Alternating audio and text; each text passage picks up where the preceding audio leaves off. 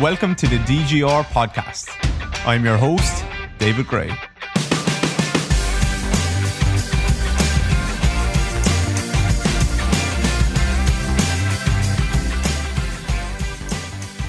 Hello, guys. David here. Welcome back to the DGR podcast. I hope you're all doing very, very well. I'm going to do a solo podcast with you today. Uh, this is episode number 35. It's been probably a little while since I've done the solo uh, it's been, oh, not since episode 30. So that was belief or biomechanics and improving ankle dorsiflexion. So I actually didn't realize it had been so long because I was trying to spread them out where I do like guest solo, guest solo, but obviously not. Uh, so sorry for leaving you for so long. Um, since then, actually, we've had Helen Hall, Luke Tullock, Matt came on to chat about our Instagram challenge and Dwayne Chambers was our last episode, episode 34. Um, so all very good episodes. Dwayne's one, uh, obviously most recent one that's been getting a ton of great reviews, as have all of them. But, um, that one seemed to, a lot of people like really just enjoyed listening to that. And I can see why, because it was very, very good. Uh, you should have a listen. I really enjoyed it. I actually, think back, like I, I really enjoyed, uh, I was surprised. What surprised me was how well Dwayne was able to tell a story. Like he really got me involved in his stories. Um, and like he took his time and he milked out the emotions and the different the different everything and put a lot of energy into them. So that kind of struck me that something that I used to do probably more of and I haven't been doing as well because I've been probably rushing things because I'm in that like Instagram 15 seconds, get this done, which I think is an art and a skill and it's an important skill to have that, get that message across quickly. But then in the longer form contact uh, content, I want to make sure I'm not just rushing through things. So I feel like I have been doing that a bit.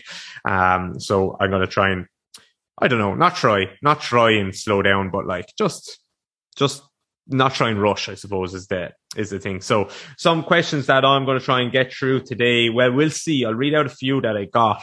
Uh, actually, I have quite a few, so I might not go through them all. We will, in no particular order. I don't know what one I'll start with. Uh, one about un- unstable surface training in rehab. One about does the hinge help with neck tension? Uh, what is the most expansive and most compressive exercises do you think? Um, Proximal stability promotes distal mobility? Question mark. Uh, in a hinge, do the hips have to t- tilt anteriorly or just go back further uh, into flexion?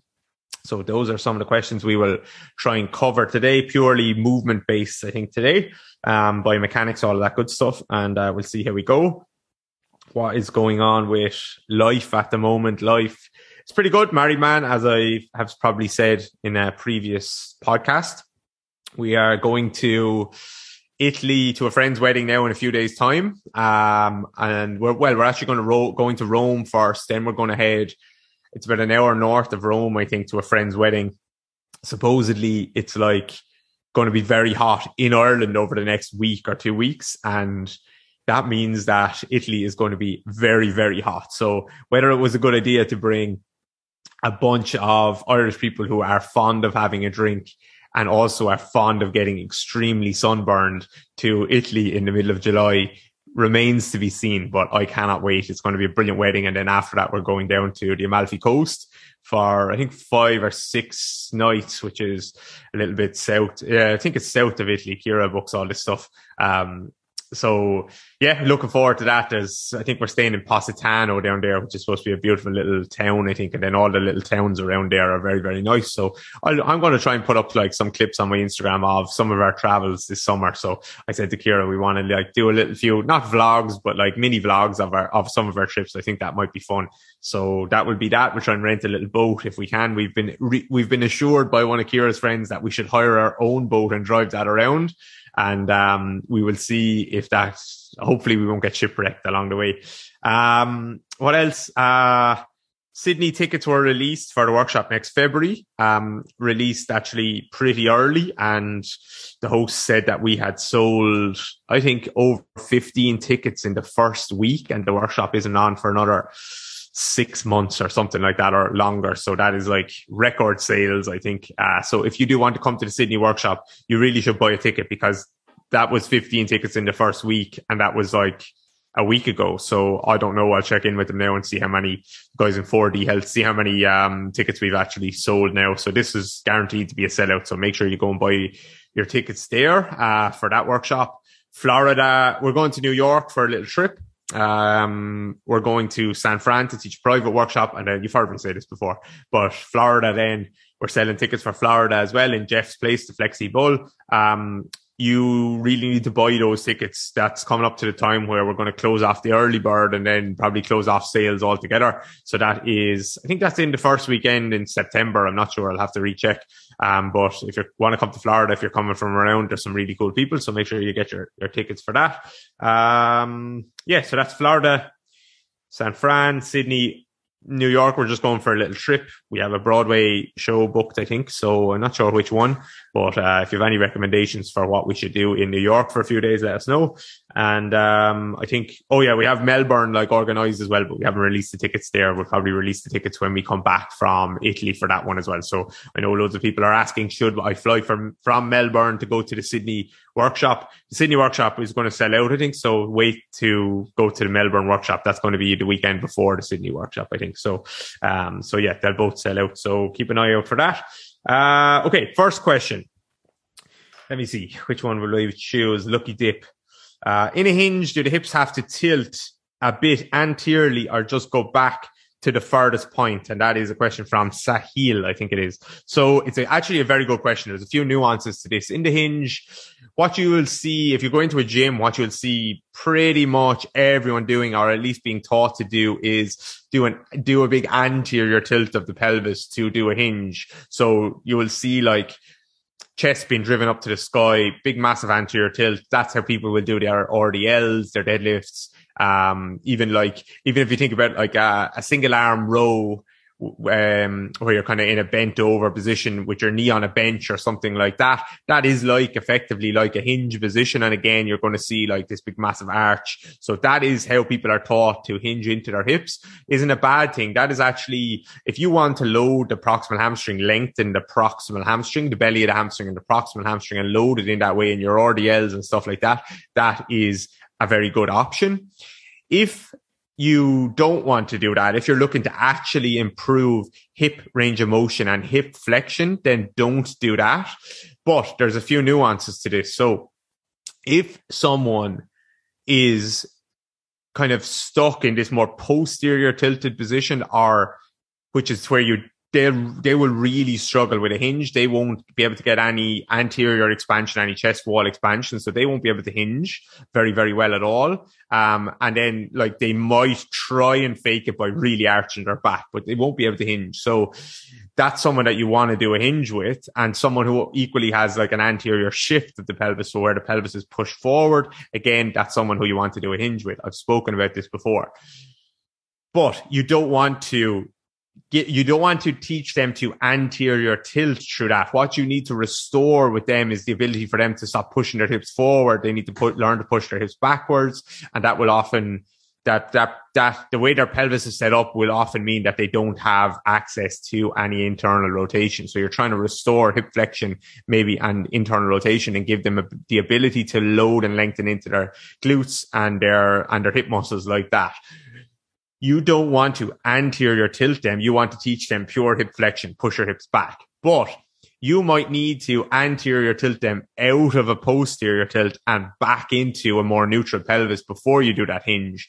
And this is where people, again, there's a few different ways of doing it. One way is like, if you even sit, sitting there, whatever, put your hand on your back and almost feel like you're going to try and pull the back of your pelvis up so if you use your back muscles to pull the back of your pelvis up, so you go into an anterior tilt, you'll feel what you'll feel uh, happening there is that your erectors and stuff like that are shortening a ton and they're pull actively shortening a ton. They're pulling the pelvis at the back up, which spills the pelvis at the front forward. So that can help someone get out of that posterior tilt and into an anterior tilt or into an anterior tilt into a more neutral position.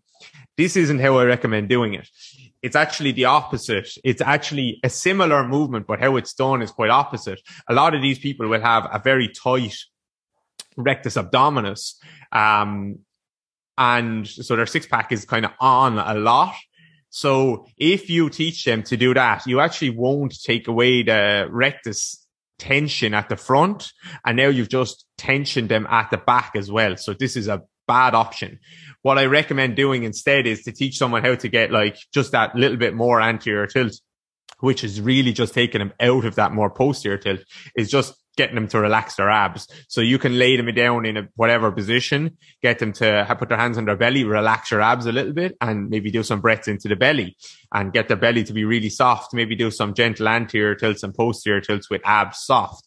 This will soften off the, erect, the rectus and it will actually allow the pelvis to kind of fall in, fall forward in the front a little bit. You can try it now. If you put your hands on your belly and you just really soften your belly and just really gently take an inhale and allow it to go into your belly. You don't even need to force it. You're just not using the abs to brace. You'll actually feel that your pelvis kind of gently spills forward a little bit, which could be a really bad idea for someone who's already in a ton of extension, but could be a really good idea for someone who's in that more posterior tilt or uh, anterior shift of the pelvis. So that's, that's what I would say. So the question was like, do, do you want the hips to tilt a bit anteriorly when you're when you're teaching the hinge. I presume Sahil means kind of when we are teaching the hinge that we talk about quite a lot, which is the best way to load and tear people's glutes apart and restore internal rotation. It's not not the best way to not the best way to do it isn't by pushing the femur into internal rotation and trying to mobilize in that way. It's to open up the posterior capsule, which is the way that we do it when when this is the goal in mind. So if your goal in mind is to load the hamstring, proximal hamstring, and just do that whatever way you want, then do the anterior tilt whatever way you want and get the load whatever way you want in that way, like the RDLs or whatever. Just do a big arch. That's fine. If you want to, like, if you're using it to restore range, load the glutes, um, help someone get some chest wall, anterior expansion, all that stuff, then do it the way we do it, which is like, if someone is already in an anterior tilt, teach them to hinge without arching their back more and teach them how to push their hips back and like decompress the spine, pull the head away.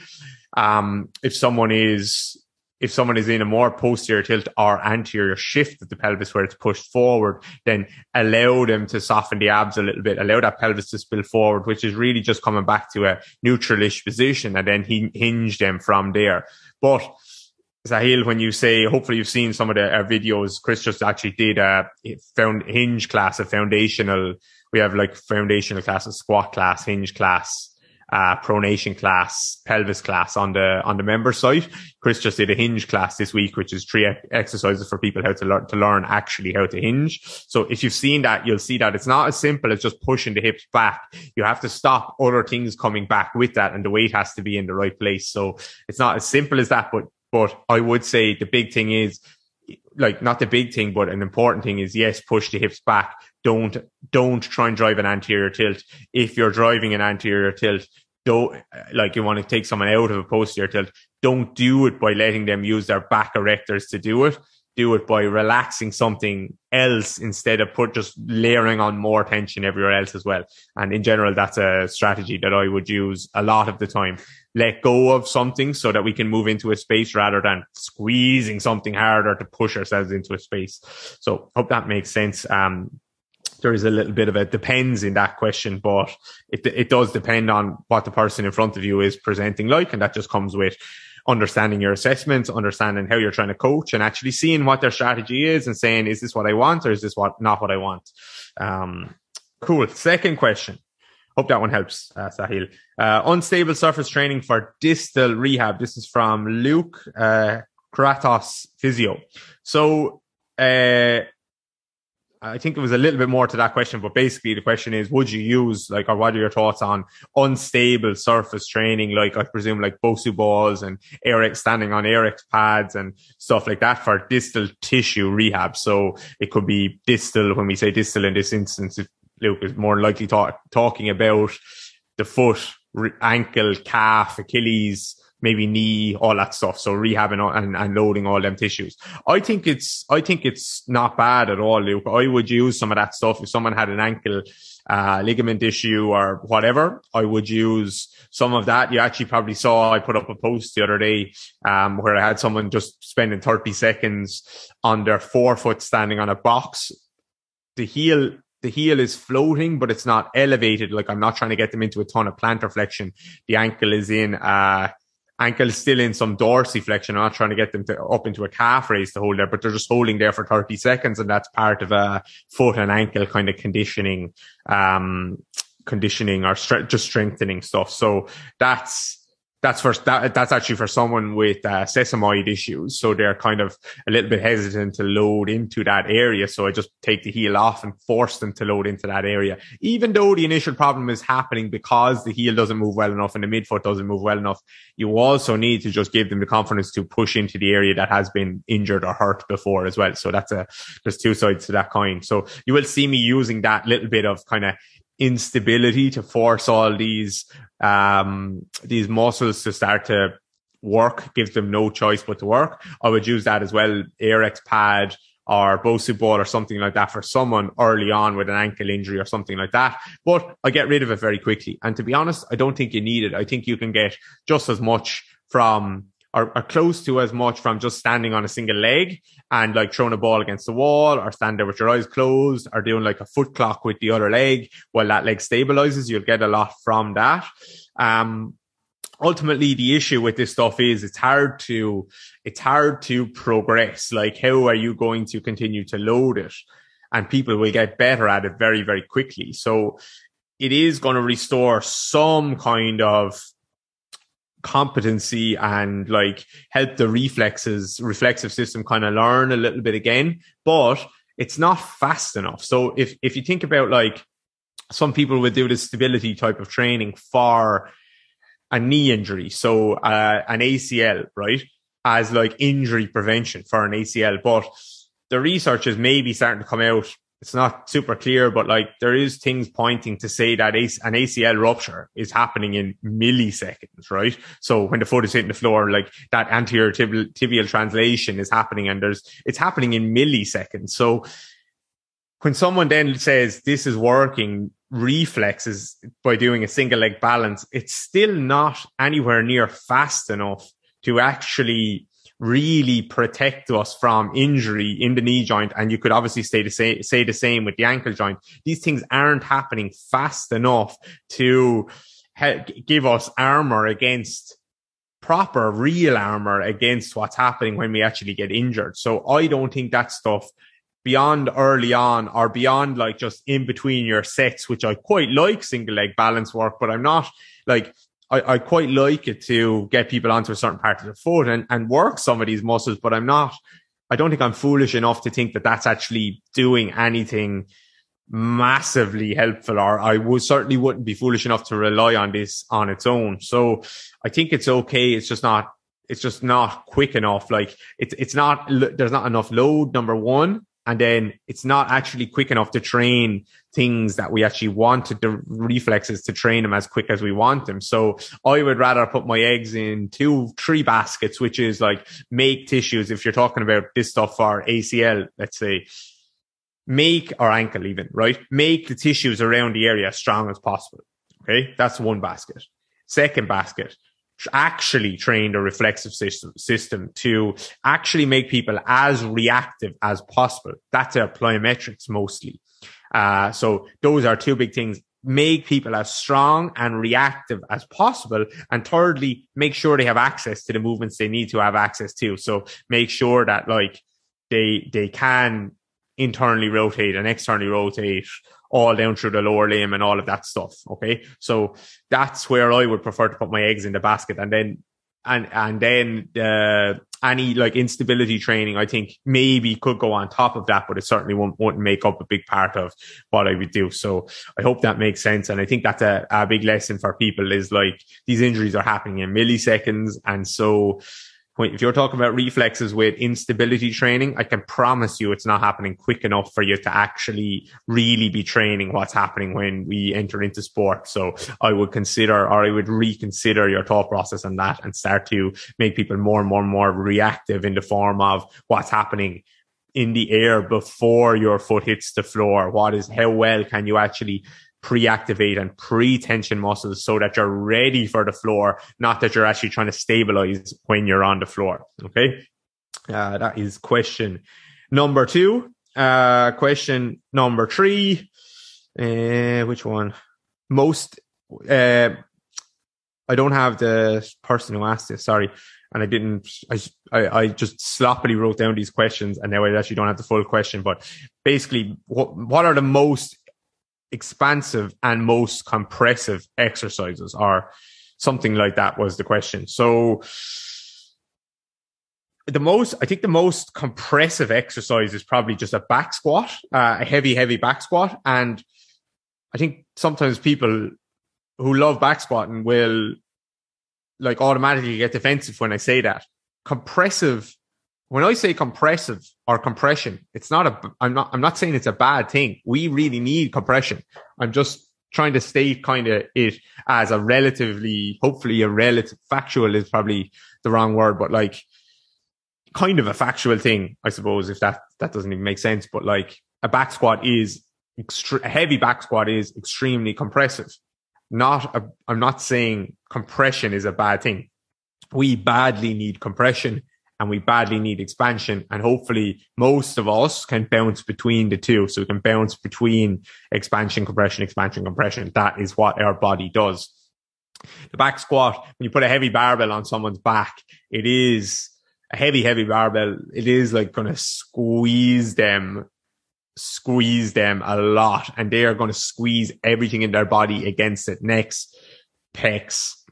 They're going to brace they're going to try and do things like squeezing into the floor with their feet. They're going to squeeze their shoulder blades, all of that stuff. They're going to be pushed forward on their feet. They're going to squat. And when you start to get up, I mean, like you're talking one RM, two RM, three RM back, back squats. A lot of people who do a lot of this stuff, not everyone, but a lot of people struggle to get all the way down into a squat. And that is where at the bottom of the squat, that is the most expansive portion of the squat. Now, some people can do it and go really heavy and squat really deep. That's, that's just a beautiful, and that is a beautiful movement when you look at that happening. So that is like, I love seeing deep back, back squats. It's, it's an awesome thing. It's still not like there, it's still not maximally, not maximally, but obviously with any load, it's not going to be maximally expansive. It's still not as expansive as some other squats, but obviously the load is higher at the same time. So the, art, the bottom of the squat is the most expansive portion of the squat. And most people, when they go really heavy with the back squat, that's the portion that they will miss. So, uh, now most people, when they go heavy, really heavy with all squats, that's the portion that they will miss. But particularly with the back squat, it will cause a lot of people to struggle to get down to that bottom position. Um, so that bottom position is where we're, mo- it's most expansive. And out of all exercises, if you just look at the people who back squat the most, they usually get more compressed than other people. Um, but not everyone again. And again, compression isn't bad. You will see me using the back squat a lot with people. Sometimes I elevate their heels to just give them a, a, the ability to stay that little bit more upright, right? And I just love deep squats. I think the more people could deep squat, a lot, a lot of good things. I'm not a massive like squat fan like some other people, but like I really think deep squats for knees, for like if you have patellar tendinopathy, like I'm, I'm looking at you thinking, do you actually squat? Do you actually squat deep enough? And do you squat strong enough? That's a big thing that I'm thinking. Um, I'm thinking about squats and I, I, like to elevate the heels so people can get a bit deeper, get more load, more range without being as compressive. Cause if they're limited a little bit on dorsiflexion, they're going to make it even more compressive. So I would say that is probably the most compressive exercise. Remember that compression. I'm not saying compressive in a bad thing and compression. We need it everywhere in our body. Um, not just, not just expansion. The, the people, actually people who I see who have lost the ability to compress they are some of the worst movers. Okay. So don't, don't lose the ability to compress. Most expansive. I, mm, I'm going to take it as not, well, you can, you can decide whether it's an exercise or not. I'm going to say walking is the most expansive thing that anyone could do for their body. I think, um, aside from obviously breathing, like well, we're breathing when we do everything. So that doesn't count. So walking, I would say now there's levels to the game when you're talking about walking, like someone who's super compressed and go for a walk. it might not be super expansive for them, but it'll still be probably more expansive than anything else that they do. Um, they might, they might just need a couple of, they might just need to learn to relax as they have a walk, a right at walk at a certain pace that just gets things pumping a little bit. That could be a bit faster for someone. That could be a little bit slower for someone else. So science knows this, science supports this, that walking is the mo- one of the most expansive things because if you look into the literature, you will, they will see, they will see all these things supporting around mental health, um, visual system, all this stuff with regards to people that are spending time in nature. And if they're spending time in nature, guess what they're doing? They're walking nature. So science actually supports this. They don't, they just don't, they just don't measure, they're not measuring like hip range of motion in people that are spending more time walking in nature. But like they when you see someone or when you like the mindset thing is very much in my opinion linked to that. When people are happier in their bodies and they're moving they're they're feeling better in themselves they're probably that that usually cor- correlates or corresponds with them spending more time in nature.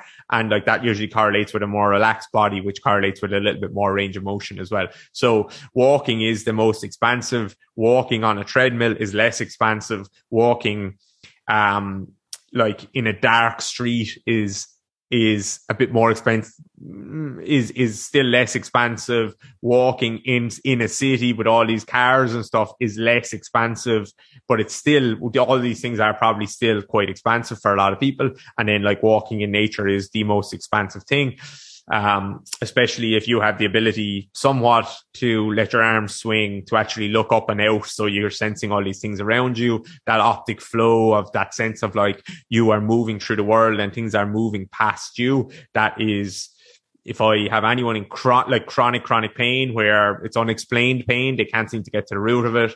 I'll always ask them about their walking. And if they're not walking enough, if they're not getting enough steps in, I'll get them to do that. And if they can and they have the ability to out, get out somewhat in nature, that is what I will get them to do. And that is, that is that is a, a winner. Like no one comes back from a nice, relaxed, longish walk in nature and says they are feeling worse. So if I can get someone to start their day with that every day for a couple of thousand steps, that's a really big deal.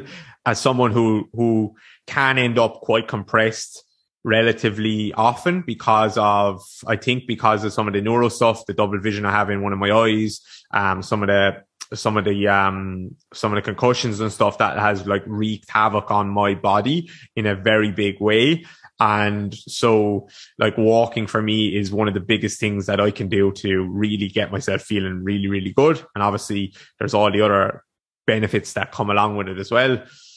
And I would say the, I'm, I'm a serial, like I love listening to podcasts, but if I feel super compressed, if I don't listen to a podcast, I feel much better after a walk. So I won't listen to a podcast or music or anything. I put in any earphones when I'm going for a walk if my body feels extra crap because I know that the sounds of the birds, the wind, the trees, uh, my eyes seeing all these things, that opens my body up a lot more than just um, going for the walk and listening to something at the same time. So the levels to the expansion is the most expansive exercise is walking in some kind of nature with nothing playing in your ears and your worldview just opens up. Just notice it. Go, go for a walk and notice it. Notice all these sounds, notice this optic flow, your peripheral vision, pick a spot in the distance and, and kind of scan the horizon, all of this stuff. Notice how your body moves so much differently than it moves when you do anything else. And that is the most, I think that is the most expansive thing. That is the biggest win, the lowest hanging fruit for almost anyone that is super compressed. It's just having a bit more of a walk and it doesn't take, it doesn't take like much, it shouldn't take much convincing to get people to do that. So I hope that um hope that answers that question. Obviously, you shouldn't walk without listening to my podcast. Don't forget that. But my voice can help you expand quite a bit.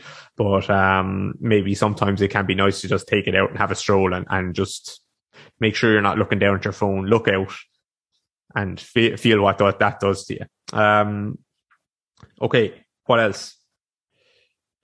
Does the hinge, oh, did I read this one? Tristan, does the hinge help with neck tension? Again, this was a longer question. Um, or does, I think he said, does the hinge when you actually learn to lengthen, load the glutes, uh, improve people with, uh, help people with neck tension, something like that. Tristan, good question. Uh, yes, I think is the answer because when you learn to hinge in that way, and if you take an inhale in the bottom of the hinge, you'll feel really nice chest expansion, chest wall starting to open up.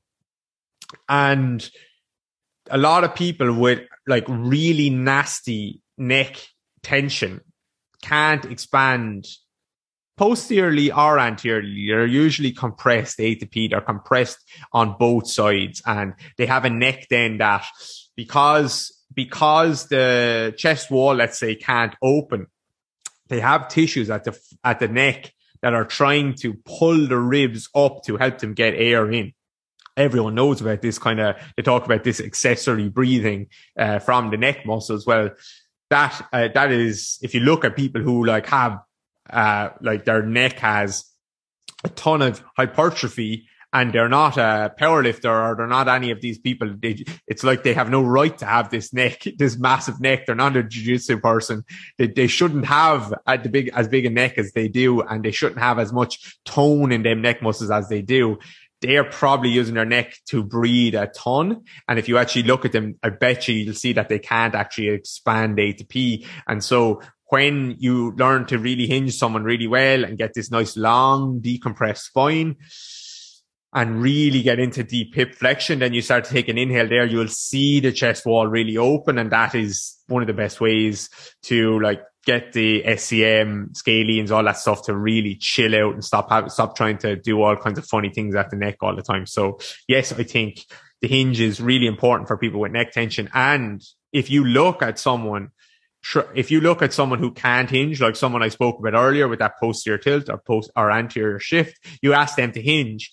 What they will do, unless like until you can coach them really well, is they will they will do something funny with their hips, which includes not actually hinging very well. And they will end up with their, with their eyes still up on the roof. So their chest will come down towards the floor and their neck will be in a ton of extension looking up. So that's a surefire way to show or to see from someone the more, mo- the, the less quiet their neck is, the more movement they have in their neck when you ask them to hinge, the more you kind of know that they're not actually hinging the way you want them to hinge. So look at what the neck is doing. If you can quieten down the neck, or basically if you can get more movement from the hip, you'll see less movement from the neck.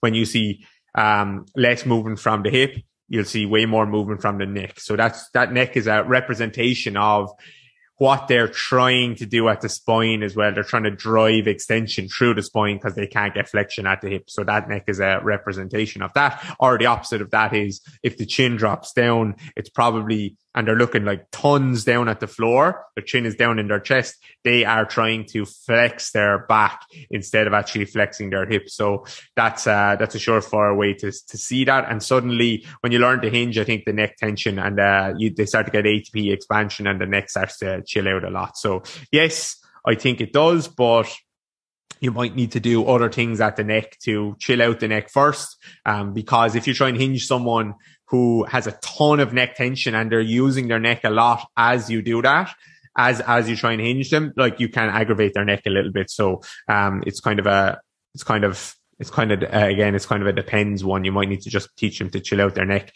Something like upper body basics. If you haven't done upper body basics uh to do the neck section there. That's probably where i would teach them to get that jaw to glide a little bit get that chest wall to open doing some of the breaths get the neck to chill out. And then i would probably go into the hinge if that was something that i thought they needed. And you will see that their neck is much much quieter when they do that. And it will be much softer and suddenly be able to flex into their hips. As a general rule I like no matter what, if someone comes to me with a foot issue or an elbow issue or a hip issue, and no matter any of those people, if they like, if they write on their form, they have a ton of neck tension or always have a very tense neck or an older injury to their neck, I will pretty much always go and clean that up before or at the same time as like I'll give them, yeah, of course I'll give them some foot exercises, but if they have a foot issue, but I'll also say here, I want to kind of clean up your neck a little bit as well. So I'll give them a couple of things for their neck as well. Usually starting off with some of those upper body basics things. Um, I think that's really, really important to give someone like that ability to get their neck moving and relax. And obviously they're not going to pronate their foot if their neck is so tense, tense. It's likely that they actually can't feel the floor very well. They can't really ground into the floor. So they're living kind of up in the clouds. That's anyone can tell you that. There's always say my shoulders are up in my ears and you look at how their feet move and actually they don't really move. So, um, I know that sounds a bit woo woo, but that is what I do notice in people. And I'm not afraid to say this is what I notice in people. People will ask me, where's the research to support, support that? Maybe there is some somewhere. Maybe there's not. This is what I think I clinically see myself and you can take it or leave it. If you don't, if you don't agree with it, I don't mind. That's just, I'm just going to give my opinion on this stuff. Um, okay. So that was the unstable surface, the hinge with the neck, uh, expansive and compressive exercises, uh, in the hinge, do the hips tilt anteriorly or just go back? I answered that one. Okay, so one last question then. This was from Felix. The guys in the Facebook group, uh, the members group were chatting a little bit about this. And I said I'd kind of, I weighed in a little bit, but I said I'd chat about it on the podcast because I knew I was recording today. So question was, well, Felix hadn't really heard, or he kind of came across this term and he was asking a little bit about it. So proximal stability promotes distal mobility. And I said, yes, it's a common term. So you're correct in, the, in that is a common term, but I actually disagree with that uh, quite a bit, to be honest. So I disagree with it from, uh, firstly, I don't love the term stability. I'm wrestling with myself a little bit at the moment with regards to whether I just bin that term stability or whether I keep it. I'm not one that's big on like pedantics. If people like it, people like it. If they don't, they don't. Um, I just want to, I just want to like figure out when I use, cause I do use the term stability, what do I actually mean? Um, and yeah, that's something I want to figure out a bit more for myself before I actually bin it or not. Okay. So, but for, for this instance, I'm going to use like stability, which is just the way other people are using stability. So proximal stability promotes distal mobility. I disagree. I think it's actually the opposite. So if you look at the people who kind of promote this proximal stability promotes distal mobility. What you'll see practically is when they use that and they're talking about like exercises that you'll see a lot of things like a lot of planks, a lot of bracing, a lot of Pallof press variations, just squeezing everything like let, don't let the spine move. And what you'll actually see with these people who promote proximal stability or think that proximal stability promotes distal mobility, if you look at them, what you'll see is they have proximal stability, meaning co-contractions all around their spine. So they have very little mobility around their spine and very little mobility around distally. They can't move their hands and their feet very well. They can't move their knees and their elbows very well. They can't move their hips and their shoulders very well. So in this instance, when the people who talk about that, I think proximal stability promotes distal stability. When you test someone's, when you look at someone's foot and you see can they pronate, you're also seeing can they internally rotate their hip. That's like on the table. When you look at someone's hip flexion, you're also measuring their shoulder flexion. When you look at someone's toe touch, you're also seeing their ability to internally rotate. All these things, they, they can't be taken separate from each other. If you have ability to expand certain parts of the thorax, that means you have the ability to move at certain parts of the pelvis and the foot as well. So these things, it's just another way of people isolating parts and thinking that they're doing something. But actually, if you actually look at these people, they can't move anywhere very well. Okay. And if you, in theory, like it sounds great, proximal stability promotes distal mobility.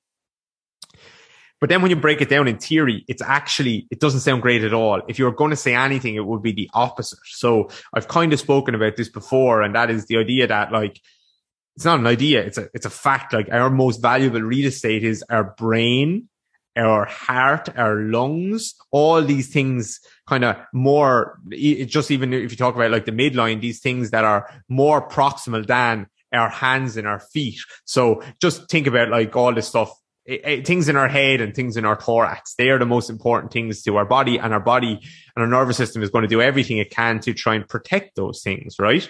So let's take the example then of someone who's going for a run and their, their foot is swinging, their leg is swinging through the air and the foot is going to hit the ground. If these people don't have the ability to actually pre-tension and you might you might call pre-tensioning and intermuscular coordination and co-contractions you might call that the ability to stabilize at a joint. You might call that because that is very like what people are thinking.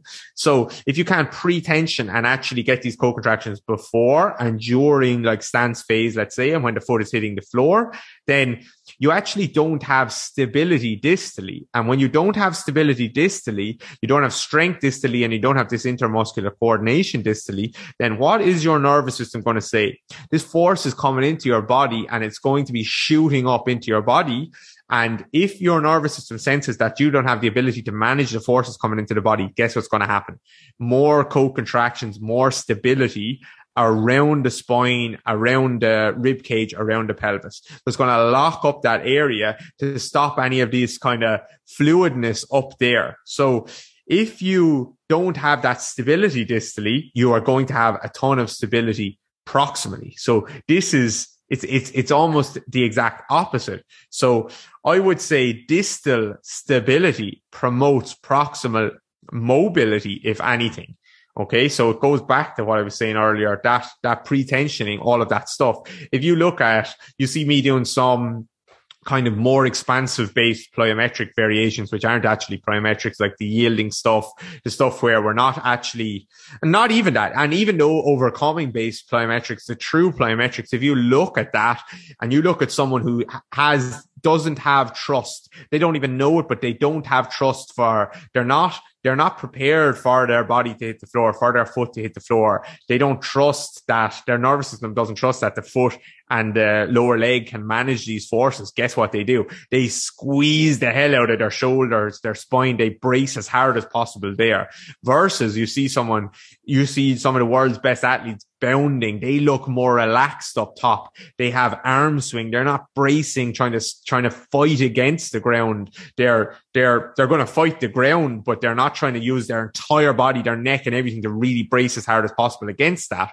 The people who can't who, who don't have distal stability will need to try and find it and protect their body up there. Okay. So when you actually break it down, it doesn't make sense. Look at, I think I put up a variation before or not a variation, an Instagram post ages ago about like, just some of these, some of these, uh, the best cue is like relax your arms. And that's where you'll see in some of these more yielding type, type of plyometrics, if someone can't relax their arms, they won't be able to actually they won't be able to complete the task very well. And there's there's examples of that. And once you get the arm starting to swing, actually straight away the foot looks looks like it can manage the forces better rather than them them using a bracing strategy proximally to try and manage the forces. So I do a lot of that stuff where we're we're not trying to be too stiff through the foot and the ankle, but stiff enough, but at the same time we're actually getting the the body to move up on top of that and loads of arm swing and movement and stuff like that. That promotes distal, sorry, that promotes proximal mobility. I'm actually getting them learning to be more fluid up there. And then I'm trying to choose a variation that's just challenging enough for them so that they can, they can like learn to manage the forces when their foot is hitting the floor and not brace up proximally. So I think it's the exact opposite of that. And I think a lot of people, these people talking about the joint by joint approach, the way, like in theory, again, it sounds okay, but then the way they actually break it down just doesn't actually make sense. Like joint by joint approach, they mean, they talk about like the ankle being, the ankle being mobile, the knee being stable, the hip being mobile, um, so that means like if if the ankle is mobile, is the next joint down? Then they're going to talk about is the foot like, is that stable then? Because there's 33 joints there. So which joints are you talking about in the foot that are, are mobile or stable? Which joints are you talking about? What if someone needs more mobility in their knee? What if they need some tibial internal rotation, but you just label the joint by joint approach as the knee needs to be stable? Doesn't make sense. What if they need more flexion? What if they need more knee extension? What if they can't access these things? What if it's, what if it's, that they, they it needs to be more mobile in a certain phase of gait and more stable and another phase of gait, which is what it does. So it is just you're just taking things in isolation and it doesn't make sense. So um I suppose I left the, probably the ranty one to the last, but um hopefully my take on it makes sense. Maybe I'm right, maybe I'm wrong, maybe it's somewhere in the middle. Um who knows? So I hope uh hope that was good don't forget, you should be joined up on DGR Interactive by now. We passed 550 members the other day. Um, I just looked at actually the foot and ankle kind of section that we have. Some of the videos that are there are actually really cool. So if you're in into like foot and ankle stuff, then you really should join up and do that. I'm going to turn that into like a master class, I think, where you see, you just go through like, okay, here's the round here, heel and Achilles issues video. Here is the plantar fasciitis and the extensor tone on the foot video. Here is the toe gripping video. Here is the pronation class. Here is the ankle dorsiflexion class. Here is the single leg stability class. Um, or exercise. Here is all these different, here is like uh, hopping and biomechanics of hopping here is understanding where mid stance is and max propulsion. So like even in that section alone, you're going to get easily the value for, for your money easily, easily. If you understand all that stuff, then imagine the amount of clients that you could help regardless of what those issues were. So that's just one section. Then obviously we have hip section where you can learn about hip internal rotation, closed chain, open chain, bilateral, unilateral. You have all these hinge stuff that we're talking about. Just go and do it. Commit to like 15 minutes a day or not a day, a week twice a week if you want to accelerate your learning even further. And um, you will be a long way down the road in a month's time, two months' time. And you won't regret it, I promise. So that's DGR Interactive. Make sure you sign up there. And apart from that, go and get your tickets for either the Florida workshop, the Sydney workshop, um, and Melbourne, not yet. I'll release them soon. So, uh, hope that was helpful. Hope you enjoyed the podcast and let me know if you did, obviously. I appreciate a share or just some feedback. It's hard to know when you're talking to yourself to a screen. So um, I'm out. I'm going to hit Italy soon, and I will see you when I'm back. So talk to you guys soon.